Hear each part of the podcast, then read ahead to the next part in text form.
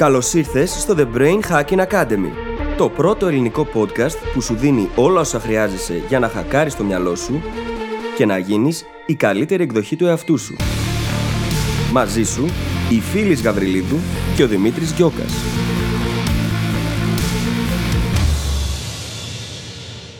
Γεια σου Brain Hacker και καλώς ήρθες σε άλλο ένα επεισόδιο του The Brain Hacking Academy. Το σημερινό επεισόδιο είναι αφιερωμένο στο να σου δώσουμε συμβουλές οικονομικής διαχείρισης για να μπορέσεις να δημιουργήσεις την οικονομική σου ανεξαρτησία, την οικονομική σου ελευθερία. Αφιερώσαμε το προηγούμενο επεισόδιο στο να συζητήσουμε για το mindset, για τις πεποιθήσεις που κουβαλάμε οι περισσότεροι άνθρωποι σε σχέση με τα χρήματα και οδηγούν στο να περιοριζόμαστε. Μπορείς λοιπόν αυτό το επεισόδιο να το αντιμετωπίσεις σαν τη συνέχεια του, διότι έχοντας αρχίσει ήδη να δουλεύεις με το mindset, έχοντας συνειδητοποιήσει περιοριστικές πεποιθήσεις που σε κρατάνε πίσω, τώρα θα αποκτήσεις και τα νοητικά μοντέλα που χρειάζεσαι για να αρχίσεις να κάνεις καλύτερη διαχείριση, να αρχίσεις να αποταμιεύεις, να επενδύεις και να γνωρίζεις πρώτα και πάνω απ' όλα πού πηγαίνουν τα χρήματά σου. Αυτό από μόνο του μπορεί να σε απελευθερώσει και να οδηγήσεις στο να αρχίσεις να ζεις και να δημιουργείς βασικά τη ζωή όπως την ονειρεύεσαι. Είμαι σίγουρη πως ανυπομονείς να ακούσεις το επεισόδιο. Εύχομαι να το απολαύσεις όσο το απολαύσαμε και εμείς ηχογραφώντας το. Σου εύχομαι καλή ακρόαση και τα λέμε στην άλλη πλευρά. Καλησπέρα Δημήτρη. Καλησπέρα Φύλλις, τι κάνεις? Είμαι πάρα πολύ καλά και έχω μπει σε mood διακοπών, παρόλο που με χωρίζει από τις διακοπές μου ένας μήνας και κάτι. Εσύ πώς είσαι? Είμαι πάρα πολύ καλά. Ζηλεύω λίγο που έχεις μπει σε mood διακοπών. Θα ήθελα και εγώ είμαι στο αντίθετο mood. Το mood της κάποιας κούρασης, σκέφτομαι αρκετά τη δουλειά κτλ. Αλλά όλα μια χαρά. Και εγώ τη σκέφτομαι. Αυτό όμως δεν με εμποδίζει καθόλου από το να προετοιμάζομαι για το νησί. Θα περάσεις φανταστικά. Τέλεια, θα περάσω. Τέλεια. Πες μου όμως λίγο περισσότερα. Τι εννοείς? Κοίτα, δεν εννοώ κάτι υπερβολικά συγκεκριμένο. Πιο πολύ ότι είμαι σε μια φάση που προσπαθώ πολύ για πολλά κομμάτια. Είναι αυτό που λέγαμε στα προηγούμενα επεισόδια, να επανέλθω μετά την αρρώστια και ότι ήδη είχα φέρει τα πράγματα σε ένα επίπεδο που κατάφερα να κρατήσω μια ισορροπία, αλλά είχα πολλά να διαχειριστώ. Οπότε τώρα όλα αυτά με απασχολούν. Είτε μιλάμε για δουλειά, είτε μιλάμε για χόμπι, είτε μιλάμε για διατροφή. Όλα μαζί δημιουργούν μια γεμάτη εικόνα, η οποία εννοείται ότι είναι ευχάριστη, κυρίως γιατί είναι πράγματα που θέλω, αλλά και γιατί νιώθω την εξέλιξη, αλλά είναι ταυτόχρονα και απαιτητική. Κατανοητό. Απόλυτα κατανοητό. Και επειδή είναι και όλα στο θέμα αυτών των επεισόδιων, δηλαδή του προηγούμενου και του σημερινού, με απασχολούν και τα χρήματα αυτές τις μέρες. Σκέφτομαι λίγο τι παραπάνω θα μπορούσα να κάνω ή τι λιγότερο θα μπορούσα να κάνω από πλευρά εξόδων, να τα διαχειριστώ καλύτερα, πώς μπορώ να βελτιώσω τη διαχείριση των χρημάτων μου από άποψη συνηθιών, δηλαδή την καταγραφή τους, τέτοια πράγματα. Όλα πράγματα που θα συζητήσουμε σήμερα, μιας και σήμερα μιλάμε για συμβουλές και πρακτικά πράγματα που μπορούμε να κάνουμε για να διαχειριστούμε καλύτερα τα οικονομικά μας. Συνεχίζοντας από το προηγούμενο επεισόδιο που μιλήσαμε για το mindset που έχουμε γύρω από τα χρήματα και συχνά μας κρατάει πίσω. Πριν πάμε όμως στο επεισόδιο, να πούμε ότι το να φτιάξεις την οικονομική σου κατάσταση και την οικονομική σου διαχείριση αποτελεί ένα φανταστικό στόχο που δεν τον έχεις βάλει ποτέ μέχρι σήμερα, είναι η ώρα να τον βάλεις. Και το καλύτερο εργαλείο για να το κάνεις αυτό είναι το The Goal Hacking Journal που έχουμε δημιουργήσει. Το οποίο είναι το εργαλείο που σε βοηθάει να πετύχεις το νούμερο ένα στόχο σου σε 90 ημέρες μέσα από καθοδήγηση, διαρκές feedback και πρακτικά όλο τον τρόπο σκέψης που χρειάζεται να έχεις για να μπορέσεις να δημιουργήσεις μια διαδικασία η οποία θα σου δώσει τόσο και υγιείς συνήθειες που θα κουβαλάς μαζί σου για μια ζωή, όσο και το ίδιο το αποτέλεσμα το οποίο επιθυμείς να δεις να υλοποιείται. Και πρακτικά ξεκινήσαμε ήδη να μιλάμε για το επεισόδιο. Για να διαχειρίσεις τα οικονομικά σου χρειάζεσαι και στόχο και τα καθημερινά ή τα εβδομαδιαία βήματα που χρειάζεται να κάνεις για να μπορείς να το πετύχεις. Η διαδικασία λοιπόν του The Goal Hacking Journal συνδυάζει και τα δύο ιδανικά για να μπορείς να διαχειριστείς τα οικονομικά σου. Αν θες τώρα να το κάνεις δικό σου και αν θες να μάθεις περισσότερα, πήγαινε στο brainhackingacademy.gr/journal. JOURNAL. Και μου αρέσει πάρα πολύ που κάθε επεισόδιο είναι και μια ιδέα στόχου, πιθανού στόχου που θα μπορούσε να θέσει κανείς με το The Goal Hacking Journal. Γιατί πάρα πολύ συχνά οι άνθρωποι διερωτώνται και τι στόχο θα βάλω εγώ τώρα. Τι στόχο μπορώ να θέσω για τις επόμενες 90 ημέρες. Και ειδικά η διαχείριση των οικονομικών μας αποτελεί πολλαπλασιαστή, έτσι. Είναι κάτι το οποίο μπορεί να δημιουργήσει τις συνθήκες για να απελευθερωθούμε οικονομικά και να μπορούμε να κάνουμε από εκεί και πέρα κινήσεις οι οποίες θα μας φέρουν κοντά στη ζωή όπως θέλουμε να τη ζούμε. Τα χρήματα αποτελούν περιοριστικό παράγοντα για τους περισσότερους ανθρώπους. Και μεγάλο παράγοντα άγχους. Και όλοι μας θα μπορούσαμε να επωφεληθούμε από μια ζωή με λιγότερο άγχος. Είτε το πάρουμε αυτό από άποψη υγείας, είτε το πάρουμε από πόσο ευχαριστιόμαστε την καθημερινότητά μας, θα ήταν σίγουρα πολύ καλύτερα. Και έχοντας περάσει ήδη λοιπόν στο επεισόδιο, θα ξεκινήσουμε με την πιο βαριά αλήθεια, η οποία πρέπει να υποθεί όμως. Ότι εσύ που μας ακούς, είσαι ο μοναδικά υπεύθυνος για τη δικιά σου οικονομική κατάσταση. Μπορεί να έχει συμβεί το οτιδήποτε για να φτάσεις μέχρι το σημείο που είσαι αυτή τη στιγμή, είτε είναι καλό είτε κακό, αλλά αυτό που θέλουμε να κρατήσεις είναι ότι είσαι ο υπεύθυνος για το τι θα γίνει από εδώ και πέρα. Για να βελτιώσεις αυτή την κατάσταση και να φτάσεις εκεί που εσύ θέλεις. Και θα τονίσω κάτι το οποίο το έχουμε ξαναπεί στο παρελθόν, αλλά μπορεί για πολλούς να αποτελεί κάτι το οποίο τους εκνευρίζει, τους τσιτώνει. Είσαι υπεύθυνος, δεν φταίς για την οικονομική κατάσταση στην οποία σήμερα βρίσκεσαι. Είσαι υπεύθυνος όμως για να τη διαχειριστείς, να μάθεις όλα όσα χρειάζεται και να την αλλάξεις. Να μάθεις και να κάνεις όσα χρειάζεται αντίστοιχα, έτσι, γιατί το να μάθεις από μόνο του δεν αρκεί. Και μιας και μιλάμε για το τι να κάνεις, να θέσουμε κάποιους βασικούς κανόνες. Όταν σκεφτόμαστε τα χρήματα, σκεφτόμαστε ότι είναι κάτι περίπλοκο, ότι πρέπει να ξέρουμε τα πάντα. Κάτι το οποίο δεν ισχύει. Δεν χρειάζεται να τα ξέρουμε όλα τέλεια, να ξέρουμε τα πάντα για να ξεκινήσουμε να τα διαχειριζόμαστε, για να κάνουμε κάποια καλύτερα βήματα στη διαχείρισή τους. Αυτό που μας λείπει είναι μερικά νοητικά μοντέλα. Είναι κάποιοι βασικοί κανόνες, κάποιοι βασικοί τρόποι σκέψης, οι οποίοι θα αλλάξουν για πάντα τον τρόπο που διαχειριζόμαστε τα χρήματά μας. Και δυστυχώς δεν τους μαθαίνουμε στο σχολείο. Δεν μπορώ να μην το λέω αυτό το πράγμα. Είναι τόσο απλή. Θα δείτε κατά τη διάρκεια του επεισοδίου, θα μπορούσαμε να τους μαθαίνουμε στο σχολείο, σε ένα μάθημα, πόσο μάλλον σε ένα ολόκληρο χρόνο. Είναι τραγικό. Είναι από τις βασικότερες δεξιότητες που θα χρειαστούμε στη ζωή μας και κανείς ποτέ δεν μας τη διδάσκει. Και μετά νομίζουμε πως είμαστε έρμεο των καταστάσεων, των συνθήκων, του εργοδότη. Δεν είναι όμως έτσι τα πράγματα. Είμαστε εμείς υπεύθυνοι, μπορούμε να είμαστε εμείς υπεύθυνοι και να αρχίσουμε να αλλάζουμε τις συνθήκες και τις καταστάσεις. Και γίνεται έτσι, γίνεται. Απλά χρειάζεται να αποκτήσουμε εκείνα τα νοητικά μοντέλα που θα μας οδηγήσουν στο να μπορέσουμε να πετύχουμε καλύτερη οικονομική διαχείριση και μια πολύ καλύτερη ζωή. Ακριβώς. Και μια πολύ βασική δήλωση. Δεν είμαστε ειδικοί, ούτε οικονομικοί σύμβουλοι. Αυτό που είμαστε είναι δύο φυσιολογικοί άνθρωποι που έχουμε διαβάσει επαρκώς για το ζήτημα, ώστε να μπορούμε να διαχειριστούμε τα οικονομικά μας και να είμαστε ικανοποιημένοι με τη διαχείριση των οικονομικών μας, κάνοντας απλά πράγματα. Τίποτα πραγματικά περίπλοκο. Και αυτό που είπες τώρα εμπερικλεί το πιο σημαντικό. Δεν χρειάζεται να ξέρουμε τα πάντα, δεν χρειάζεται να είμαστε οικονομολόγοι, χρειάζεται να κάνουμε τα βασικά και να είμαστε συνεπείς με αυτό. Και μερικές φορές το πιο προχωρημένο είναι να κάνεις τα βασικά πράγματα με συνέπεια. Αυτή είναι η πραγματική τεχνική, το πραγματικό hack. Απλά επειδή δεν μοιάζει σαν hack, γρήγορη και εύκολη λύση δηλαδή, όλοι το σνομπάρουμε. Μα δεν είναι το θέμα να βρεις τη γρήγορη και εύκολη λύση. Δυστυχώς αυτήν αναζητούν οι περισσότεροι άνθρωποι και γι' αυτό νομίζω ότι 21% των ανθρώπων περιμένουν να γίνουν πλούσιοι με το να κερδίσουν στο λότο, στο τζόκερ. 1 στους 5 έτσι. Είναι πάρα πολύ. Όμως αυτό δεν συμβαίνει συνήθως. Οι πιθανότητες να συμβεί είναι πάρα πολύ λίγες. Το θέμα είναι πώς μπορώ να δημιουργήσω τη δική μου αυθονία, τη δική μου οικονομική ανεξαρτησία, μέσα από κινήσεις που εγώ θα κάνω. Θα κάνω το κλίμα λίγο ευχάριστο και θα πω ότι λατρεύω το στατιστικό που λέει ότι είναι πιο πιθανό να πεθάνεις στο δρόμο και το πρακτορείο από ότι είναι να κερδίσεις το τζόκερ. Φανταστικό, ρε. Το έκανες πάρα πολύ ελαφρύ το κλίμα. Ναι, πραγματικά. Κυριολεκτικά, από άποψη πιθανότητων, έτσι. Ποιες είναι οι πιθανότητες να κερδίσεις και ποια πιθανότητα να συμβεί κάτι στον δρόμο. Συνεχίζω το ελαφρύ αυτό και ευχάριστο. Ναι, κλίμα. Ναι, δεν το σταματάει. Συνεχίζει, δεν έχει πτωηθεί καθόλου. Λοιπόν, να πούμε λοιπόν ότι με βάση αυτά που είπαμε, ότι δεν χρειάζεται να ξέρεις τα πάντα, ότι είναι ναι, μεν και απαραίτητο και καλό το να διαβάσουμε σχέση με τα οικονομικά. Να καταλάβουμε κάποια πράγματα, ειδικά για τη διαχείριση των οικονομικών, στον κόσμο του personal finance δηλαδή.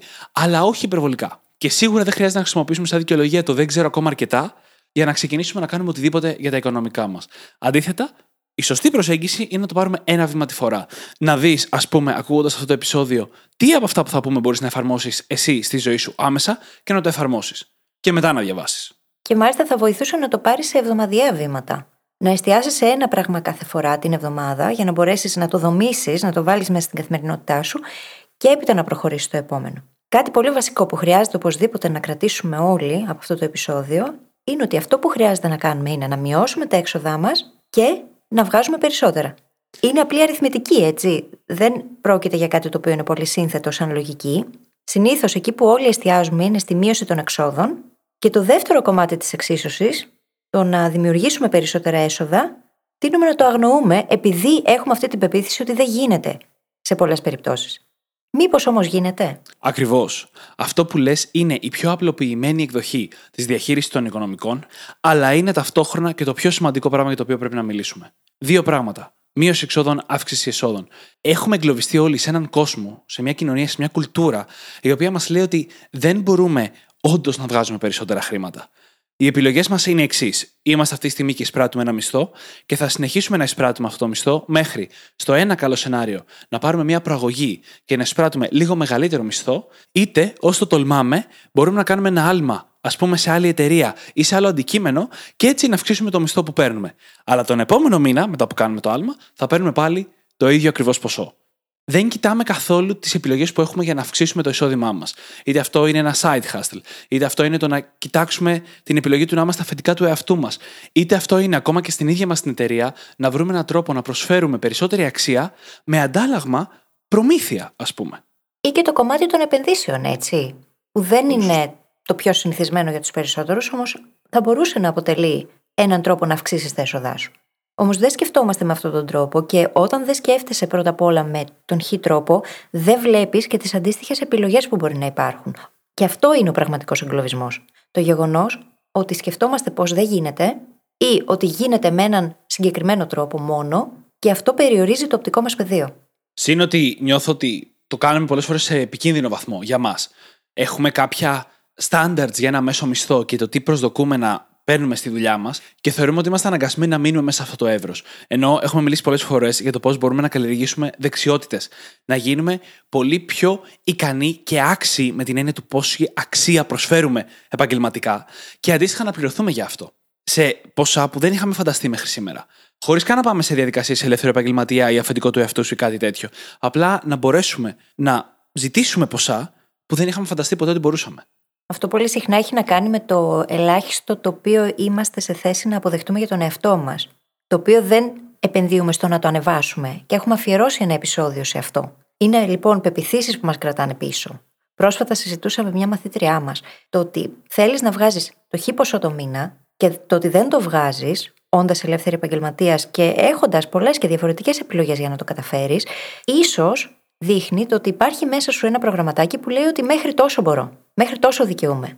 Και είναι απαραίτητο να σπάσει αυτό, να ανέβει αυτό το ελάχιστο που αποδέχεσαι για τον εαυτό σου. Γιατί αν δεν το κάνεις, πάντα μα πάντα θα καταλήγεις στα ίδια. Και αυτό συνέβαινε με μένα προσωπικά στο παρελθόν και γι' αυτό το λόγο το αναφέρω. Συμβαίνει με τους περισσότερους ανθρώπους, αν όχι όλους. Ακριβώς. Λειτουργούν λοιπόν προγραμματάκια, τα οποία πολύ συχνά εμποδίζουν την εξέλιξή μας, συγκεκριμένα στον οικονομικό τομέα. Στο προηγούμενο επεισόδιο συζητήσαμε πολύ για το ίδιο το mindset που έχουμε οι περισσότεροι από εμάς και μας εμποδίζει πρακτικά από το να αποκτήσουμε την οικονομική ανεξαρτησία που θα θέλαμε, την οικονομική μας ελευθερία. Είναι πεποιθήσεις που χρειάζεται να αποκτήσουμε, καινούργιες πεποιθήσεις. Μία από αυτές είναι ότι μπορείς να δημιουργήσεις τη ζωή που θέλεις. Μεγαλώνουμε σε μια κοινωνία η οποία πρακτικά μας εκπαιδεύει στο να σκεφτόμαστε ότι δεν γίνεται αυτό. Ότι μόνο λίγοι άνθρωποι είναι εκείνοι που έχουν αυτή τη δυνατότητα, είναι τυχεροί και μπορούν να έχουν τη ζωή που θέλουν. Όπως όμως είπαμε και στην αρχή του επεισοδίου, εμείς είμαστε μοναδικά υπεύθυνοι για το τι επιλογές θα κάνουμε από σήμερα και έπειτα. Και αυτές οι επιλογές μπορούν να οδηγήσουν σε αυτή την καλύτερη ζωή που θέλουμε. Το μόνο που μας λείπει είναι τα κατάλληλα νοητικά μοντέλα και η αντίστοιχη δράση που θα οδηγήσει εκεί. Και μιας και μιλάμε για mindset, πάμε να φορτώσουμε ένα καινούργιο προγραμματάκι, ένα καινούργιο νοητικό μοντέλο από τον Ramit Sethi, το οποίο μπορεί να αλλάξει για πάντα τον τρόπο που σκεφτόμαστε τα έξοδα και τον τρόπο που χρησιμοποιούμε τα χρήματά μας. Το οποίο είναι το κόνσεπτ της πλούσιας ζωής, rich life. Όχι με την έννοια του να έχεις πάρα πολλά χρήματα, αλλά με την έννοια του να νιώθεις ότι ζεις μια ζωή μέσα στον πλούτο. Τον πραγματικό πλούτο, έτσι, την αυθονία, να το πω έτσι. Και η στρατηγική για αυτό, η στρατηγική του Ramit για αυτό είναι η εξής. Θέλεις να ξοδεύεις ελεύθερα, άνετα, όσο θέλεις, σε αυτά που πραγματικά αγαπάς. Αλλά για να μπορείς να το κάνεις αυτό, να κόψεις ανελαίτητα τα κόστη σε αυτά που δεν έχουν σημασία για εσένα. Αν, ας πούμε, δεν σε ενδιαφέρουν καθόλου τα ρούχα και τα ψώνια, μπορείς να ξοδεύεις το απολύτως ελάχιστο σε αυτή την κατηγορία, ενώ απολαμβάνεις εμπειρίες όπως ταξίδια ή εστιατόρια ή οτιδήποτε άλλο σε γεμίζει. Αντίστοιχα, μπορεί να λατρεύεις ένα χόμπι, να είσαι τρελαμένος με τη μουσική παρόλο που δεν είναι η κύρια δουλειά σου και να ξοδεύεις εκεί όσα χρήματα θέλεις και μπορείς να διαθέσεις, ενώ ταυτόχρονα δεν σε ενδιαφέρει καθόλου να πηγαίνεις ταξίδια. Και αυτό είναι σημαντικό γιατί χρειάζεται να έχουμε έναν ορισμό της πλούσιας ζωής. Κυκλοφορούμε με αόριστους ορισμούς που δεν είναι πολύ ξεκάθαροι και αυτό μας οδηγεί στο να κυνηγάμε μη ξεκάθαρους στόχους. Εάν όμως έχεις κάνει πολύ συγκεκριμένο το τι σημαίνει για σένα ζω μια πλούσια ζωή, ζω μια ζωή μέσα στην αυθονία, τότε είναι πολύ πιο εύκολο να κυνηγήσεις τους στόχους εκείνους που θα σε οδηγήσουν εκεί και να αφήσεις πίσω όλα τα υπόλοιπα τα οποία στην ουσία σε απομακρύνουν από αυτό. Το πρόβλημα είναι ότι σχεδόν κανείς δεν κάθεται να αποφασίσει τι είναι σημαντικό. Αυτό πάει και σε άλλα κομμάτια της ζωής μας. Εν τω μεταξύ, όχι μόνο στο που ξοδεύουμε χρήματα. Αλλά και σε αυτό το κομμάτι, αυτό που συμβαίνει είναι ότι περισσότεροι δίνουμε προσοχή σε ό,τι ασχολούμαστε εκείνη τη στιγμή. Δηλαδή, έχουμε αυτόματα κάτι που μας αρέσει περισσότερο, αλλά στο παράδειγμα που δεν μας ενδιαφέρουν τα ρούχα. Τη στιγμή που λέμε θα αγοράσω ένα ρούχο, εκείνη τη στιγμή το μυαλό μας μπαίνει σε διαδικασία να ψωνίσω κάτι που να είναι καλό και έτσι και αλλιώς. Και καταλήγουμε να μοιράζουμε τα έξοδά μας σε διάφορες κατηγορίες, ενώ κάποιες από αυτές δεν μας δίνουν καθόλου ευχαρίστηση, ενώ κάποιες άλλες από αυτές μας δίνουν πραγματική βαθύτατη ικανοποίηση. Αυτό νομίζω έχει και λίγο να κάνει με το ότι ζούμε τελείως ενάντια στον όρο essentialism. Δεν επιλέγουμε εκείνα τα οποία είναι πραγματικά ουσιώδη για τη ζωή μας. Και νομίζουμε ότι χρειάζεται να κάνουμε τα πάντα. Ή έχουμε φόμο. Φοβόμαστε, μην τυχόν και χάσουμε κάποια ευκαιρία. Άρα πρέπει να επενδύσω σε όλα. Πρέπει να τα κάνω όλα. Πρέπει να είμαι μέσα σε όλα. Όχι, δεν χρειάζεται. Μπορείς να επιλέξεις. Μπορείς να εστιάσεις σε εκείνα τα οποία είναι πραγματικά ουσιαστικά για σένα, για τη ζωή σου, για τη σχέση σου και να αφήσεις πίσω όλα τα υπόλοιπα. Και κάνοντας το αυτό, θα ξέρεις σε ποια πράγματα επενδύεις πραγματικά και δίχως να σκέφτεσαι το ίδιο το κόστος, γιατί για σένα έχουν αξία και έχει διαφορά όταν αρχίζουμε και βλέπουμε την αξία στα πράγματα με το να υπολογίζουμε μόνο το κόστος τους. Και αντίστοιχα, αφήνεις πίσω όλα τα υπόλοιπα τα οποία δεν είναι σημαντικά. Και ξέρεις ότι δεν σε εξελίσσουν, δεν σε γεμίζουν σαν άνθρωπο. Και όλο αυτό μας οδηγεί στο να δημιουργήσουμε κάτι που στα αγγλικά θα λέγαμε spending frameworks, δηλαδή κανόνες για το πώς ξοδεύουμε χρήματα, οι οποίοι πλέον δεν θα έχουν αυτή την απόλυτη εικόνα που είχαν μέχρι σήμερα του προσπαθώ να ξοδέψω όσο λιγότερα χρήματα γίνεται, το οποίο δεν είναι αρκετά συγκεκριμένο, ή δεν χαλάω καθόλου λεφτά σε αυτήν την κατηγορία, ενώ θα ήθελα. Γίνονται λοιπόν αυτοί οι κανόνες λίγο πιο περίπλοκοι, αλλά ικανοί να υποστηρίξουν τη ζωή μας και να τους κρατήσουμε μακροπρόθεσμα. Όπως ας πούμε, θα χαλάω λεφτά σε εξόδους μόνο τα Σάββατα. Ένα παράδειγμα. Ή δεν πρόκειται ποτέ να μην αγοράσω ένα βιβλίο για τα χρήματα. Γιατί η ευχαρίστηση που μπορεί να μου δώσει ένα μυθιστόρημα είναι ανεκτήμητη σε σχέση με τα χρήματα που δίνω, και η πιθανότητα να βρω κάτι που θα εφαρμόσω στη ζωή μου από ένα μη μυθιστόρημα είναι επίσης ασύγκριτη, ασύμμετρη σε σχέση με τα χρήματα που δίνω. Και έτσι δεν θα ξανασκεφτείς ποτέ τα χρήματα που δίνεις για ένα βιβλίο. Δεν θα είναι πλέον μια απόφαση που πρέπει να πάρεις. Ελαχιστοποιείς έτσι και τις αποφάσεις και την κόπωση το κόμμα των αποφάσεων που έχεις μέσα στη ζωή σου. Για μένα προσωπικά το να δίνω χρήματα για να παίρνω βιβλία, είτε αυτά είναι φυσικά βιβλία, είτε είναι βιβλία σε Kindle, είτε είναι βιβλία στο Audible, πραγματικά είναι κάτι στο οποίο έχω δώσει στον εαυτό μου το OK να ξοδεύει όσο θέλει. Γιατί είναι κάτι το οποίο εμένα με εξελίσσει, με βοηθάει πάρα πολύ. Βοηθάει τη δουλειά μου. Ένα κομμάτι σημαντικό της δουλειάς μας είναι το να διαβάζουμε συνέχεια, είναι το να παρακολουθούμε courses, είναι το να μαθαίνουμε διαρκώς και να δοκιμάζουμε διαρκώς πράγματα. Οπότε πρακτικά αυτό είναι επένδυση σε αυτό που είμαι για να μπορώ να δίνω περισσότερα, να μπορώ να προσφέρω περισσότερα. Και αντίστοιχα, για μένα οι έξοδοι δεν είναι ιδιαίτερα σημαντικές. Δεν τρελαίνουμε ιδιαίτερα. Μ' αρέσει να βλέπω τους φίλους μου πάρα πολύ, αλλά αυτό δεν σημαίνει απαραίτητο ότι χρειάζεται να βγω Σάββατο βράδυ έξω για ποτό και να φάω και όλη την ταλαιπωρία. Οπότε αυτό έχει φύγει τελείως από την εξίσωση. Και δημιουργείς έτσι μια κατάσταση στην οποία ξοδεύεις συνειδητά. Αν δεν σε νοιάζει το να πίνεις αναψυκτικά, όπως δεν νοιάζει εμένα, αυτά τα χρήματα που γλιτώνεις από αναψυκτικά έξω κάθε φορά που βγαίνεις, χρησιμοποιούνται αργότερα, ακόμα και αν δεν το κάνεις επίτηδες, για να πας, ας πούμε, σινεμά. Κάτι που λατρεύω. Αυτό είναι ένα προσωπικό παράδειγμα. Το σημαντικό όμως είναι ότι όταν το κάνεις αυτό συνειδητό, μπορείς να το πολλαπλασιάσεις και να έχεις περισσότερες ευκαιρίες για σινεμά, όπου εννοώ οτιδήποτε απολαμβάνεις, και λιγότερο το να χαλάσεις χρήματα σε πράγματα που δεν θα κάνανε καμία διαφορά στην εμπειρία σου. Κυριολεκτικά, δεν λέω να στερηθείτε το οτιδήποτε. Λέω ότι υπάρχουν καταστάσεις που χαλάμε χρήματα που δεν μας προσφέρουν το οτιδήποτε. Και εδώ το συζητάμε αυτό τόσο αναλυτικά και αναφέρουμε και αυτά τα παραδείγματα για τα frameworks, επειδή συχνά κυκλοφορεί αυτή η συμβουλή του μην παίρνεις καφέ απ' έξω. Ή μην κάνεις αυτό, μην κάνεις εκείνο. Αυτό δεν είναι η προσέγγιση η οποία θα σε βοηθήσει να αυξήσεις στην ουσία τα έσοδά σου ή στο να μπορέσεις να εξοικονομήσεις χρήματα. Αν ο καφές αυτός που παίρνεις απ' έξω για σένα είναι σημαντικός και με κάποιον τρόπο προσφέρεις στη ζωή σου, συνέχισε να τον αγοράζεις. Δεν λέμε να κόψεις πράγματα τα οποία σου αρέσουν μόνο και μόνο για να εξοικονομήσεις λεφτά. Αλλά εκείνο που λέμε είναι να εντοπίσεις ποια από αυτά είναι σημαντικά για σένα, να συνεχίσεις να επενδύεις τα χρήματά σου εκεί και να κόψεις από άλλα πράγματα τα οποία δεν είναι σημαντικά. Απλά δεν γίνεται να ψωνίζεις όλους τους καφέδες απ' έξω, να ψωνίζεις πάρα πολλά ρούχα, να βγαίνεις 5 φορές την εβδομάδα, να διατηρείς ένα σπίτι μεγάλο με ακριβό ενοίκιο και πολύ υψηλούς λογαριασμούς και όλα αυτά σε έναν κανονικό μισθό. Αυτό που λέμε είναι ότι αν διαλέξεις να αφήσεις πίσω αυτά που δεν είναι σημαντικά, θα μπορείς να δώσεις πραγματικά σε αυτά που είναι. Και χωρίς να βγάλεις ούτε ευρώ παραπάνω, η ικανοποίηση στη ζωή θα αυξηθεί. Πολύ μετρήσιμα. Και τώρα, μια και ξεκινήσαμε να συζητάμε για πεποιθήσεις. Το να διαχειριστείς καλύτερα τα χρήματά σου, το να μάθεις να τα διαχειρίζεσαι καλύτερα και να φτάσεις σε αυτές τις καλύτερες συνήθειες, είναι κάτι το οποίο αποτελεί commitment, είναι δέσμευση. Γιατί μιλάμε για συνήθειες και μιλάμε για στάση ζωής, που σημαίνει ότι χρειάζεται να δεσμευτείς ότι θα το κάνεις και θα το κάνεις. Αν δεν το σκεφτόμαστε με αυτόν τον τρόπο, δεν πρόκειται να γίνει. Τι σημαίνει δεσμεύομαι σε αυτό? Σημαίνει ότι κατακτώ εκείνα τα νοητικά μοντέλα και τις καινούργιες συνήθειες που χρειάζομαι σε σχέση με την αποταμίευση και την επένδυση των χρημάτων μου, πράγμα το οποίο μπορεί να σημαίνει πολλά πράγματα, και αφιερώνω το χρόνο που απαιτείται, αφιερώνω την προσπάθεια και δημιουργώ και ένα πλάνο το οποίο θα είναι μακροπρόθεσμο, όχι μόνο βραχυπρόθεσμο. Γιατί μιλάμε εδώ για το long term game. Δεν είναι κάτι το οποίο θα το κάνεις μια φορά και τελείωσε.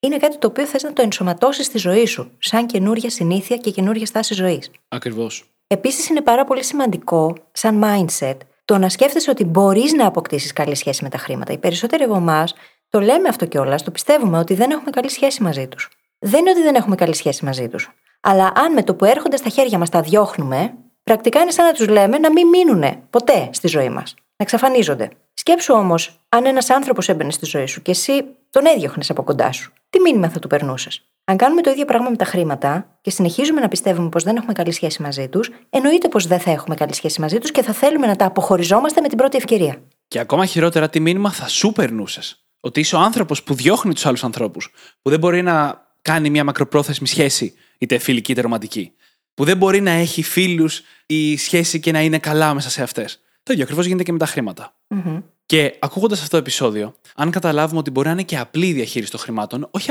πάντα εύκολη, αλλά απλή, ίσως να είναι πιο εύκολο να πιστέψουμε ότι μπορούμε και εμείς να το κάνουμε για τον εαυτό μας. Και πάμε να μιλήσουμε για ένα νοητικό μοντέλο πάρα πολύ βασικό, το οποίο, αν το εφαρμόσουμε στη ζωή μας, θα δούμε αμέσως πόσο πιο εύκολο μπορεί να είναι το να αποταμιεύσουμε ή να επενδύσουμε χρήματα. Και αυτό είναι το να αποταμιεύουμε ή να αφήνουμε χρήματα στην άκρη για επένδυση με το που έρχεται το εισόδημα. Τι σημαίνει αυτό? Αν έχουμε αποφασίσει να αποταμιεύουμε 100 ευρώ το μήνα, τη στιγμή που έρχεται ο μισθός μας ή το εισόδημα από οποιαδήποτε άλλη πηγή, παίρνουμε αυτά τα 100 και τα βάζουμε στην άκρη. Στην άκρη μπορεί να σημαίνει στο σιρτάρι, στην τράπεζα, δεν έχει σημασία. Από εκείνο το σημείο και μετά, υπολογίζουμε το εισόδημά μας. Εκεί είναι που υπολογίζουμε το μισθό μας. Αν παίρναμε 1000 ευρώ, πλέον παίρνουμε 900. Εξαφανίζεται αυτό το κατοστάρι. Πάει στην άκρη για αποταμίευση. Αν περιμένουμε να φτάσει το τέλος του μήνα και να αποταμιεύσουμε ό,τι μας έχει περισσέψει, είναι πρακτικά απίθανο να αποταμιεύσουμε έστω και 1 ευρώ. Είναι λογική του Dale Carnegie, αν δεν κάνω λάθος, που έλεγε πάντα pay yourself first. Να πληρώνεις πρώτα τον εαυτό σου και μετά να κάνεις όλα τα υπόλοιπα. Γιατί αυτό στην ουσία θα σου δημιουργήσει και τη σιγουριά, θα σου δώσει την ασφάλεια και αργότερα θα σου δώσει και τη δυνατότητα να επενδύεις χωρίς να έχεις αυτό το στρες. Μην τυχόν και κάνεις κάποιο λάθος και χάσεις όλες σου τις οικονομίες. Αν όμως δεν μπούμε σε αυτή τη συνήθεια, δεν αποκτήσουμε αυτή τη συνήθεια να το κάνουμε, η οποία μπορεί να είναι κάτι το οποίο θα το κάνουμε σε μηνιαία βάση, μπορεί κάποιοι να το κάνουμε λίγο πιο σποραδικά, γιατί ίσως να είναι διαφορετικές οι πηγές εισοδήματός μας. Σε κάθε περίπτωση όμως, αν έχεις συμφωνήσει με τον εαυτό σου ότι ένα 10% από οποιοδήποτε έσοδο έρχεται, το αποταμιεύεις και έπειτα κάνεις ό,τι είναι να κάνεις με τα υπόλοιπα, τότε αυτό πολύ σύντομα θα έχει οδηγήσει στο να δημιουργήσεις ένα ωραίο backup, το οποίο θα μπορείς να το επενδύσεις αργότερα. Ή θα μπορεί απλά να είναι εκεί για να το έχεις για τις δύσκολες ώρες. Και μιας και μόλις μάθαμε το πώς να αποταμιεύουμε χρήματα με τον πιο απλό αλλά πρακτικό τρόπο, το πιο βασικό νοητικό μοντέλο που χρειαζόμαστε γι' αυτό, ας μεταφράσουμε αυτό που είπε η Φύλλις στον πρώτο μας οικονομικό στόχο. Αν δεν το έχεις ήδη στη ζωή σου, το πρώτο πράγμα που χρειάζεται να χτίσεις είναι ένα emergency fund. Ένα λογαριασμό για καταστάσεις ανάγκης, ας τις πούμε έτσι. Το οποίο, πρώτα απ' όλα, τι είναι? Είναι ένα ποσό το οποίο θα μπορούσε να καλύψει τα έξοδά σου για περίπου 6 μήνες. Υπάρχουν άνθρωποι που θα πούνε για 3 μήνες, για 6 μήνες ή και για 1 χρόνο. Εγώ προσωπικά θεωρώ τους 6 μήνες το ελάχιστο, για να μπορείς όντως να είσαι ήσυχος και να κοιμάσαι ήσυχος τα βράδια. Και αυτό είναι εκεί για τις περιπτώσεις που έρθει μια μεταβατική περίοδος. Όχι μόνο για το να συμβεί όντως κάτι επίγον, αλλά αν πεις θέλω να αλλάξω καριέρα. Αν δεν έχεις ούτε 1 ευρώ στην άκρη, το γεγονός ότι τον επόμενο μήνα δεν θα έχεις μισθό θα σε παραλύσει τελείως από το να κάνεις μια επιλογή για τη ζωή σου. Αν όμως έχεις φροντίσει να υπάρχει αυτό το ποσό, τότε θα είναι πολύ πιο εύκολο να κάνεις μια επιλογή για τη ζωή σου, ακόμα και αν χρειαστεί να μείνεις μετέωρος για ένα διάστημα. Γιατί δεν θα είσαι όντως μετέωρος. Και αυτό θα έχει βασιστεί σε συνήθειες, τις οποίες θα χρειαστεί προσπάθεια να τις χτίσεις. Όχι όμως τόση προσπάθεια όσο νομίζεις. Γι' αυτό είναι ακόμα ένα mindset shift. Ακόμα μια πεποίθηση που χρειαζόμαστε. Θα χρειαστεί προσπάθεια για να αποκτήσω καλή σχέση με τα χρήματα, για να χτίσω τα νοητικά μοντέλα που χρειάζομαι και να μπορέσω έτσι να αποταμιεύω και να δημιουργώ τη ζωή που θέλω. Αλλά όχι όση προσπάθεια φοβάμαι ότι θα είναι. Είναι πολύ λιγότερη. Και επίσης, όπως είπαμε και στην αρχή, δεν χρειάζεται να τα κάνεις όλα τέλεια. Χρειάζεται να κάνεις τα βασικά με συνέπεια. Και το να μάθεις ποια είναι αυτά τα βασικά συμβαίνει ήδη. Γιατί ακούς αυτό εδώ το επεισόδιο σήμερα. Και πάμε παρακάτω σε ένα από τα σημαντικότερα πράγματα που όλοι πρέπει να κάνουμε και θα δώσουμε και πιο περίπλοκο και πιο απλό τρόπο για να το κάνουμε. Ξεκινώντας με μια ερώτηση. Θα σου ρωτήσω εσένα, Brain Hacker. Ξέρεις πού πάνε τα λεφτά σου? Η αυθόρμητη απάντηση είναι ναι. Αλλά σκέψτε το καλά, γιατί ο περισσότερος κόσμος δεν ξέρει να απαντήσει με ακρίβεια σε αυτή την ερώτηση. Και όταν λέω με ακρίβεια, δεν εννοώ που πάει και το τελευταίο ευρώ, αλλά να ξέρεις όντως σε ποσοστά πού ξοδεύεις τα χρήματά σου. Να σου πω κάτι, εγώ ξέρω, γιατί χρησιμοποιώ μια ωραία εφαρμογή για το κινητό. Ποια εφαρμογή? Δεν θυμάμαι τώρα, θα τη βάλουμε στις σημειώσεις. Δεν έχω το κινητό μαζί μου για να δω. Τέλεια, θα τη βρείτε στις σημειώσεις του επεισοδίου. Αυτό λοιπόν που όλοι θέλουμε να κάνουμε για να μπορούμε να απαντήσουμε αυτήν την ερώτηση είναι να κάνουμε μια καταγραφή των εξόδων μας. Η αναλυτική εκδοχή περιλαμβάνει πλήρη καταγραφή. Αυτό σημαίνει ότι γράφουμε πληροφορίες για κάθε ένα ποσό που δίνουμε. Οι πληροφορίες που χρειαζόμαστε είναι πολύ βασικές. Πότε τα δώσαμε, ποια ημερομηνία, το ποσό και σε τι τα δώσαμε. Ας πούμε, σήμερα έδωσα 30 ευρώ σε βενζίνη. Χτες έδωσα 10 ευρώ σε σουβλάκια. Τα αθηναϊκά σουβλάκια. Ναι, τέλος πάντων. Ας μην ανοίξουμε αυτή τη συζήτηση. Τα αθηναϊκά σας είναι πιο ακριβά, γιατί εδώ πέρα είναι μεγαλύτερα. Ισχύει τώρα να μην ξεκινήσουμε αυτό το θέμα, γιατί δεν θα κάνουμε επεισόδιο μετά για τα χρήματα. Ναι. Θα τσακωθούμε για το σουβλάκι versus καλαμάκι, Αθήνα Θεσσαλονίκη. Λοιπόν, πέρα από το αστείο τώρα, αν κάνεις αυτή την καταγραφή με τα τρία αυτά βασικά στοιχεία, θα μπορείς αργότερα να κάνεις κάποιες βασικές αναλύσεις, να τα δεις δηλαδή όλα μαζί και να πεις: α, τόσα ξοδεύω σε delivery, τόσα ξοδεύω σε βενζίνη, τόσα ξοδεύω για το σπίτι, και να μπορέσεις έτσι να κάνεις κάποιες καλύτερες επιλογές. Παρ' όλα αυτά, δεν είναι εύκολο αυτό το σύστημα, ειδικά αν δεν έχεις καθόλου σύστημα αυτή τη στιγμή. Απαιτεί να το σκέφτεσαι κάθε μέρα, τουλάχιστον μια φορά τη μέρα, και να δεις τι ξόδεψες μέσα στην ημέρα. Και η αλήθεια είναι κάποια δυσκολία, ειδικά αν ξοδεύεις περισσότερα χρήματα. Θα πω όμως ότι όταν μπούμε στη διαδικασία να το κάνουμε αυτό σε καθημερινό επίπεδο, γίνεται πολύ πιο συνειδητό το πού ξοδεύουμε τα χρήματά μας και αν θέλουμε να τα ξοδέψουμε ή όχι τελικά. Γιατί και μόνο που μπαίνεις στη διαδικασία της καταγραφής, σε βάζει αυτό να κάνεις το έξοδο πολύ πιο συνειδητό. Για να διαρωτηθείς, το χρειάζομαι τώρα αυτό όντως? Και σου επιτρέπει να θέσεις και στόχους με βάση τις κατηγορίες. Το οποίο ταιριάζει απόλυτα με αυτό που λέγαμε νωρίτερα για την πλούσια ζωή. Σου επιτρέπει να πεις: α, κοίτα να δεις, ξοδεύω πολύ παραπάνω σε ρούχα από ό,τι θα ήθελα, αφού δεν με νοιάζουν, και πολύ λιγότερα στο να βγω με τους φίλους μου, γιατί εν τέλει δεν έχω λεφτά στο τέλος του μήνα. Και μπορούμε να αλλάξουμε τους στόχους σε αυτό, ανάλογα με τις δικές μας προτιμήσεις. Και εννοείται ότι σε ένα τέτοιο σύστημα δεν φρικάρουμε αν μας λείπουν μερικά ευρώ. Αν φτάσει στο τέλος του μήνα και βλέπουμε ότι θα έπρεπε να έχουμε 15 ευρώ παραπάνω από όσα έχουμε υπολογίσει, σημαίνει ότι μας ξέφυγαν 15 ευρώ σε έξοδα. Δεν χάθηκε ο κόσμος. Η εναλλακτική όμως τώρα, σε περίπτωση που αυτό μας δυσκολέψει, θα πρότεινα σε όλους να το δοκιμάσουν βέβαια. Η εναλλακτική είναι να κοιτάμε τα οικονομικά μας μια φορά το μήνα. Αυτό σημαίνει να κοιτάμε όλους μας τους λογαριασμούς και να μαζεύουμε το συνολικό ποσό. Λογαριασμοί είναι στην τράπεζα, είναι το τι έχουμε εκείνη την ώρα στο πορτοφόλι μας, είναι ότι έχουμε στο σιρτάρι στο σπίτι, αν έχουμε λεφτά στο σιρτάρι στο σπίτι, όλα μας τα χρήματα. Ξέρουμε γενικά τι εισπράττουμε μέσα στο μήνα. Ας πούμε, παίρνουμε έναν μισθό μία ή δύο φορές το μήνα. Οπότε μπορούμε να δούμε τι χαλάσαμε. Για παράδειγμα, ας πούμε ότι έχουμε 2.000 ευρώ και ο μισθός μας είναι 1.000. Άρα θα έπρεπε να έχουμε 3.000. Κοιτάμε τα νούμερά μας και βλέπουμε ότι έχουμε 1.800. Που σημαίνει ότι το μήνα που πέρασε χαλάσαμε 1.200 ευρώ. Τι βλέπουμε κατευθείαν? Ότι χαλάσαμε περισσότερο από το μισθό μας, το οποίο θέλουμε να κοιτάξουμε αν ήταν OK ή αν ξεφύγαμε. Και έχουμε έτσι μια βασική εικόνα το τι συμβαίνει στα οικονομικά μας κάθε μήνα. Οπότε δεν θα βρεθούμε ποτέ προεκπλήξεως και μπορούμε απλά να αναρωτηθούμε γιατί ξεφύγαμε. Πού δοθήκαν αυτά τα χρήματα? Ακόμα και αν δεν έχουμε κάνει τέλεια καταγραφή, να θυμηθούμε λίγο το μήνα μας. Σε κάθε περίπτωση, αυτό βοηθάει στο να υπάρχει συνειδητότητα και έλεγχος. Γιατί αν γνωρίζουμε ανα πάσα στιγμή πού πηγαίνουν τα χρήματά μας, ή έστω αν κάνουμε αυτή τη διαδικασία μια φορά το μήνα, το πώς τα ξοδεύουμε ή πώς τα επενδύουμε γίνεται συνειδητό. Και αυτό οδηγεί στο να μπορούμε να κάνουμε πολύ καλύτερη διαχείριση, που αυτός είναι και ο τελικός μας στόχος. Γιατί αν ξέρεις που πηγαίνουν, μπορείς να ελέγξεις το τι δίνεις πού και να αποταμιεύσεις πολύ πιο εύκολα. Ακριβώς. Και θα θυμίσω κάτι από το προηγούμενο επεισόδιο που είναι πάρα πολύ σημαντικό, έτσι για να μιλάμε και λίγο για το mindset που πρέπει να έχουμε. Τα χρήματα τα θέλουμε πάνω απ' όλα για να αγοράζουμε χρόνο, ελευθερία, επιλογές και ποιότητα ζωής. Αυτά είναι τα πράγματα που πραγματικά αξίζει να δίνουμε τα χρήματά μας για αυτά. Και εννοείται για να καλύψουμε και τις βασικές μας ανάγκες. Δεν το συζητάμε αυτό. Σε αυτό το επεισόδιο επίσης θα προσθέσουμε και ένα πέμπτο, που δεν το είπαμε την προηγούμενη φορά, που είναι το να δίνουμε χρήματα για να βγάζουμε περισσότερα χρήματα. Αυτό είναι για να επενδύσουμε στην εκπαίδευσή μας, για να είμαστε εμείς πιο ικανοί, μπαίνει σε αυτήν την κατηγορία. Το να επενδύσουμε στην επιχείρησή μας μπαίνει σε αυτήν την κατηγορία, ή το να επενδύσουμε με τους πιο κλασικούς τρόπους μπαίνει επίσης σε αυτήν την κατηγορία. Και μιας και μιλάμε για επενδύσεις, όπως είπαμε, δεν είμαστε οικονομικοί σύμβουλοι, δεν μπορούμε να σας πούμε τι επενδύσεις να κάνετε. Αξίζει όμως να το ψάξουμε. Και έχουμε όλοι στο μυαλό μας ότι οι επενδύσεις είναι δύσκολες και με την έννοια της Wall Street, να το πω έτσι, είναι.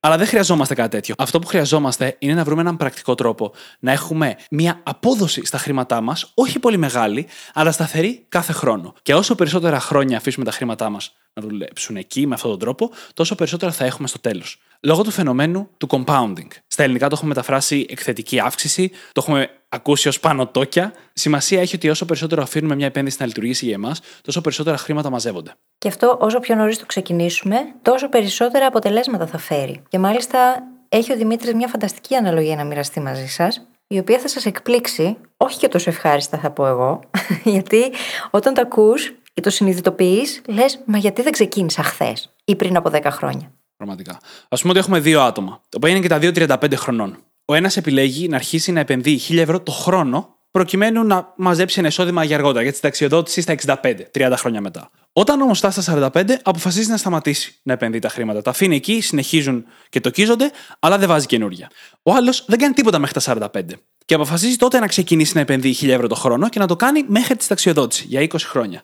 Ο πρώτος, που έχει επενδύσει για μόλις 10 χρόνια, θα καταλήξει να έχει περίπου 1,5 φορά τα χρήματα που θα έχει ο δεύτερος. Ο πρώτος έχει επενδύσει μόλις 10 χρόνια, μόλις 1.000 ευρώ το χρόνο για 10 χρόνια. Ο δεύτερος έχει επενδύσει για 20 χρόνια, αλλά μόνο και μόνο επειδή ξεκίνησε νωρίτερα, ο πρώτος έχει 1,5 φορά τα χρήματα. Γιατί επιτόκια μιλάμε τώρα? Θα πούμε σε ανάλυση. Δεν είπα νούμερα, οπότε δεν έχει σημασία. Δεν είπα με πόσα θα καταλήξουν στο τέλος. Θεωρούμε ότι τα επιτόκια είναι τα ίδια και για τους δύο, για να βγάζουν νόημα το παράδειγμα. Και αν μπορούμε να έχουμε 8% το χρόνο, αυτό είναι πάρα πολύ καλό. 6% θεωρείται αρκετά εύκολο κιόλας να το έχεις, γιατί η αγορά κινείται με 8%. Οπότε, αν βάλεις απλά τα χρήματά σου στην αγορά, μπορείς να πάρεις τουλάχιστον ένα 6%, εκτός αν είναι κακή χρονιά, γιατί έχουν υπάρξει και τέτοιες. Mm-hmm. Δεν είναι οικονομικές συμβουλές, συμβουλευτείτε έναν ειδικό. Αλλά αν μπορείς να κινηθείς σε αυτά τα νούμερα, είσαι σε ένα πολύ καλό σημείο. Δεν μιλάμε για 50% και τέτοια πράγματα. Καλά, προφανώς. Αν ήταν έτσι, νομίζω όλοι θα το κάνανε με πολύ μεγαλύτερη ευκολία. Και ο ανατοκισμός, που τώρα που το σκέφτομαι παίζει να είναι η κανονική μετάφραση του compounding, είναι μια πολύ ισχυρή δύναμη. Αν δεν καταλαβαίνετε πώς λειτουργεί, θα δώσω ένα πολύ απλό παράδειγμα. Έστω ότι δίνουμε σε κάποιον 1.000 ευρώ με σκοπό να μας δώσει 50% παραπάνω σε ένα χρόνο. Μόλις είπαμε ότι αυτά τα ποσοστά δεν υπάρχουν, αλλά για το παράδειγμα. Άρα λοιπόν σε ένα χρόνο εμείς θα πάρουμε 1.500. Αν αυτά τα χρήματα δεν τα πάρουμε και τα αφήσουμε να ανατοκιστούν με 50% του χρόνου, την επόμενη χρονιά δεν θα πάρουμε 2.000. Θα πάρουμε 2.250. Αυτά τα έξτρα 250 ευρώ είναι γιατί αφήσαμε τους τόκους της πρώτης χρονιάς να ανατοκιστούν τη δεύτερη χρονιά. Κάνοντας το αυτό με τα πραγματικά ποσοστά τώρα, με 6% ή με 8%, για 20 και 30 χρόνια, τα χρήματά μας πολλαπλασιάζονται με τρόπο που δεν μπορούμε να φανταστούμε. Σας προτρέπω να μπείτε σε κάποιο calculator στο ίντερνετ, investment calculator, και να δείτε πόσο πολύ μπορεί να αυξηθούν τα χρήματά μας σε 30 χρόνια, απλά και μόνο αφήνοντας την επένδυσή μας μέσα. Και είναι ωραίο το ότι συζητάμε γι' αυτό, γιατί δεν σκεφτόμαστε έτσι. Και αυτή τη στιγμή γίνεται μια ωραία εγκατάσταση στο μυαλό των ακροατών μας. Η εγκατάσταση αυτού του mental model. Μπορεί να σας φαινόταν δύσκολο πριν ακούσετε όλα αυτά τα δεδομένα, όμως δεν είναι και τόσο δύσκολο τελικά. Όπως επίσης δεν είναι και τόσο δύσκολο με το που μπαίνει ο μισθός να αφαιρείς αυτό το ποσοστό και το υπόλοιπο να το χρησιμοποιείς για να κάνεις όλες τις κινήσεις που είναι να κάνεις. Να μπούμε στη συνήθεια να πληρώνουμε τον εαυτό μας πρώτα. Και αυτό κάνει και ένα ωραίο self-signaling, Δημήτρη, το οποίο δεν το έχουμε στις σημειώσεις. Αλλά είναι το ότι θεωρούμε τον εαυτό μας σημαντικό. Αν η προτεραιότητά μας είναι πρώτα να καλύψουμε όλα τα υπόλοιπα και εμείς μένουμε πάντα τελευταίοι, το self-signaling που γίνεται είναι πως δεν είμαστε προτεραιότητα εμείς. Και καταλήγουν να είναι πιο σημαντικά πράγματα όπως η ΔΕΗ ή τα ρούχα ή το εστιατόριο. Όχι ότι αυτά δεν είναι σημαντικά. Όχι ότι η ΔΕΗ δεν είναι απαραίτητη. Παρ' όλα αυτά, εμείς είμαστε πιο σημαντικοί από όλα. Και να, ένας όμορφος τρόπος για να κάνουμε self-signaling αυτό ακριβώς το πράγμα. Ακριβώς. Και θα προτείνουμε δύο βιβλία που τα έχουμε ξαναναφέρει: το I Will Teach You To Be Rich του Ramit Sethi και το A Little Book of Common Sense Investing, το οποίο το έχει πει νομίζω ο John Bogle, αλλά υπάρχει μια μικρή περίπτωση να κάνω ένα μικρό λάθος. Και για ορολογία και να ψάξετε στο ίντερνετ, Long Term Investing. Οτιδήποτε πιο βραχύχρονο απαιτεί ειδικές γνώσεις, όχι δεν μπορείτε να τις αποκτήσετε, αλλά σίγουρα δεν μπορούμε να το προτείνουμε εμείς. Ενώ ο μακροπρόθεσμος τρόπος επενδύσεων βασίζεται στο να αποφασίσεις πού θα βάλεις τα χρήματα και μετά αυτά να τοκίζονται χωρίς να χρειάζεται να κάνεις πολλά πράγματα γι' αυτό. Μικρότερες απολαβές, μικρότερες αποδόσεις, πολύ πιο ασφαλείς και πολύ πιο εύκολο να το διαχειριστείς. Και πάμε να τα δέσουμε λίγο τώρα όλα αυτά σε ένα σύστημα. Πρώτα απ' όλα, έχουμε ένα πλάνο για να ξοδεύουμε χρήματα συνειδητά. Στους περισσότερους ανθρώπους μοιάζει ως εξής. Έχουμε κάποια σταθερά κόστη. Θέλουμε να κάνουμε κάποια αποταμίευση, ίσως θέλουμε να κάνουμε κάποιες επενδύσεις, εφόσον έχουμε ολοκληρώσει την αποταμίευση που χρειαζόμαστε. Θέλουμε να χαλάμε κάποια χρήματα για να περνάμε καλά, για να αγοράσουμε πράγματα. Και πάντα προκύπτουν και έκτακτα έξοδα, σαν πέμπτη κατηγορία. Έκτακτα έξοδα μπορεί να είναι ότι ξαφνικά χάλασε το αυτοκίνητο και πρέπει να το πας για σέρβις. Ξεκινάμε λοιπόν κοιτώντας αυτές τις κατηγορίες και βλέποντας πόσο περίπου ποσοστό του εισοδήματός μας θέλουμε να διαθέσουμε σε κάθε κατηγορία ή μπορούμε να διαθέσουμε σε κάθε κατηγορία. Ενδεικτικά ποσοστά που αναφέρει ο Ramit Sethi είναι ότι δίνουμε 60% σε σταθερά κόστη, 10% σε αποταμίευση, 1,10% σε επενδύσεις που, αν δεν έχουμε ξεκινήσει ακόμα τις επενδύσεις, μπορεί να μοιραστεί ανάλογα, και ένα 20% σε ό,τι θέλουμε να ξοδέψουμε. Μόλις συμπληρώσαμε το 100%. Και πάνω από αυτό, προϋπολογίζουμε ένα έξτρα 15% για τα έκτακτα έξοδα. Το οποίο από πού θα προκύψει? Σκέψτε το ως εξής. Όταν κοιτάμε το μήνα μας, σκεφτόμαστε τα μηνιαία μας έξοδα. Βλέπουμε τη ΔΕΗ και τη βενζίνη και το φαγητό, το σούπερ μάρκετ, ας πούμε, και λέμε «Α, τόσα χαλά το μήνα». Οπότε ξεχνάμε να υπολογίσουμε τα έκτακτα έξοδα που μπορεί να προκύπτουν μια φορά το χρόνο ή ούτε καν συστηματικά. Άρα λοιπόν, να κάνουμε ένα πλάνο και λέμε «Θα δώσω το 60% εκεί, 20% εκεί, 10% εκεί», πρέπει να θυμηθούμε να υπολογίσουμε ότι πρέπει να αφήσουμε και ένα κενό ακόμα για τα έκτακτα έξοδα. Οκ, με κάλυψες. Και όλο αυτό τώρα, για να μπορέσουμε να το μετατρέψουμε σε κάτι πρακτικό, μπορεί να γίνει με το να δημιουργήσουμε νοητικούς ή και πραγματικούς ακόμα φακέλους, στους οποίους θα μπαίνουν αυτά τα ποσοστά από τον μισθό μας. Αυτό το 60% για τα πάγια έξοδα θα μπαίνεις σε έναν φάκελο, νοητικό ή μη. Αυτό το 10% για τις επενδύσεις μας ή τις αποταμίευσεις μας θα μπαίνει σε αντίστοιχα δικό του φάκελο και ούτω καθεξής. Και με αυτόν τον τρόπο θα ξέρουμε σε ποιον φάκελο βρίσκεται τι για να κινηθούμε αντίστοιχα στις ανάλογες κατηγορίες. Πράγμα που το κάνει πολύ πρακτικό και εύκολο, γιατί ξέρεις ότι αυτά τα χρήματα είναι γι' αυτό και όχι παραπάνω. Εφόσον έχεις κάνει αυτούς τους υπολογισμούς και έχεις δει τελικά τι budget έχω και πώς ξοδεύω τα χρήματά μου και γνωρίζεις τι σημαίνει αυτό το 60%, ή αυτό το 10% ή αυτό το 20%, μπορείς να τα διαμοιράσεις και να κινείσαι με βάση αυτά. Δύο πολύ βασικά πραγματάκια. Αν, ας πούμε, ένα μήνα δεν μετακινηθείς πολύ και σου περισσέψουν χρήματα από το φάκελο της βενζίνης, μπορείς να τα πάρεις για άλλο φάκελο, αλλά όταν τελειώσουν οι φάκελοι, πρέπει να σταματήσεις και να ξοδεύεις χρήματα. Στο μέτρο του ανθρωπίνως δυνατού, εννοείται. Επίσης, ο φάκελος μπορεί να είναι θήκης στο πορτοφόλι, μπορεί να είναι σιρτάρι. Γενικά, 100% νοητικό δεν είναι το καλύτερο. Αλλά σίγουρα δεν ανάγκη να είναι φάκελος. Και επειδή οι περισσότεροι δεν έχουμε, ούτε θέλουμε να έχουμε το μισθό μας σε μετρητά στα χέρια για να τον έχουμε σε φακέλους και σιρτάρια, ας δούμε λίγο το πολύ πρακτικό, το πώς το κάνουμε αυτό με τραπεζικούς λογαριασμούς πραγματικά στη ζωή μας.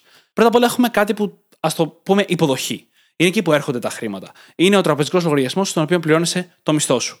Ή μπορεί να υπάρχουν παραπάνω από δύο σημεία, αν, ας πούμε, πληρώνεσαι από κάπου στην τράπεζα και από κάπου στο χέρι, είναι και τα δύο σημεία υποδοχής των χρημάτων. Μετά από αυτό, έχεις 2 με 3 σημεία στα οποία θα πηγαίνουν τα χρήματά σου. Ας πούμε, άλλους τραπεζικούς λογαριασμούς.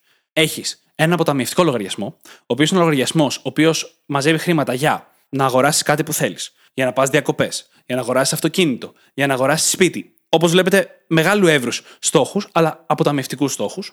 Έχεις, κατά τη γνώμη μου, έναν έξτρα λογαριασμό, στον οποίο έχεις το emergency fund, χρήματα τα οποία δεν τα αγγίζεις παρά μόνο αν τα χρειαστείς οπωσδήποτε και φροντίζεις αυτό πάντα να υπάρχει και για ασφάλεια. Έχεις έναν τρίτο λογαριασμό για ξόδεμα, τα χρήματα δηλαδή τα οποία μπορείς να πάρεις και να χαλάσεις. Και αν είσαι σε αυτό το σημείο της ζωής σου, μπορείς να έχεις και έναν επενδυτικό λογαριασμό για να μεταφέρεις εκεί χρήματα που θα επενδυθούν. Και έχοντας αυτούς τους λογαριασμούς πλέον στη θέση τους και γνωρίζοντας ποιος από αυτούς εξυπηρετεί ποιον στόχο, ποιον σκοπό, μπορούμε να κάνουμε και αυτοματοποίηση. Να αυτοματοποιήσουμε τις συναλλαγές μας δηλαδή, έτσι ώστε να μην έχουμε κάθε φορά αυτό το συναίσθημα του αποχωρισμού όταν πάμε να πληρώσουμε έναν μεγάλο λογαριασμό.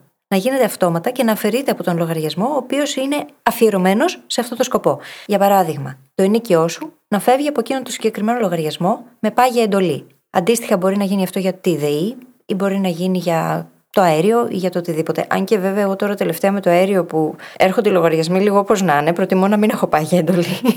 Νομίζω ότι στις πάγιες εντολές μπορείς να ρυθμίσεις ένα ανώτατο όριο για τη συναλλαγή. Το οποίο σημαίνει ότι αν το ποσό ξεπεράσει αυτό το ποσό, ή δεν γίνεται καθόλου συναλλαγή, ή γίνεται μέχρι το σημείο που έχεις εσύ ορίσει, και μετά παραμένει εκκρεμής ο λογαριασμός. Πάρα πολύ χρήσιμο τύπο αυτό.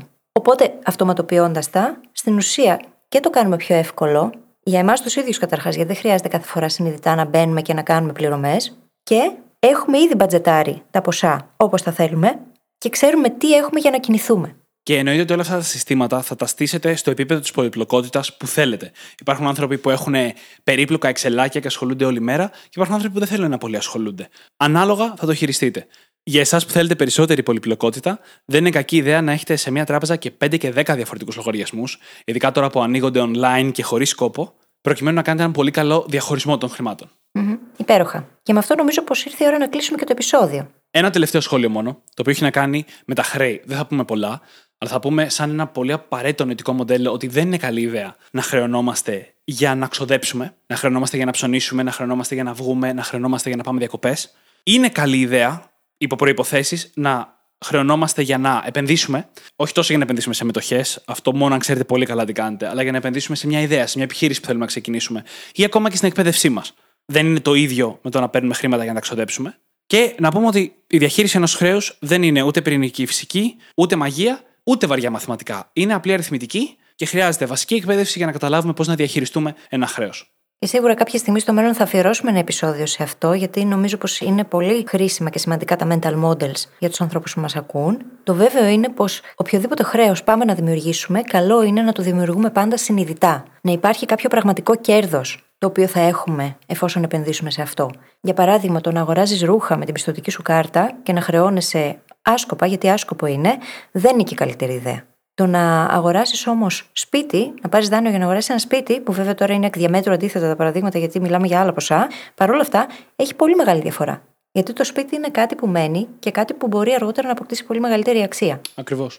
Όπως πάντα λοιπόν, μπορείτε να βρείτε τις σημειώσεις του επεισοδίου μας στο site μας, στο brainhackingacademy.gr, όπου μπορείτε να βρείτε και το journal μας, είτε πηγαίνοντας στο κατάστημά μας, είτε πηγαίνοντας στο brainhackingacademy.gr, κάθετος journal, journal. Και φυσικά θα σας ζητήσουμε να κάνετε subscribe στο Spotify ή σε όποια άλλη εφαρμογή μας έχετε βρει και μας ακούτε, και να μοιραστείτε αυτό το επεισόδιο με εκείνους τους ανθρώπους που γνωρίζετε ότι θα το εκτιμήσουν, βοηθώντας και εμάς να διαδώσουμε το μήνυμα και εκείνους να αλλάξουν τη ζωή τους με τον καιρό. Σας ευχαριστούμε πάρα πολύ που ήσασταν μαζί μας και σήμερα και σας ευχόμαστε καλή συνέχεια. Καλή συνέχεια.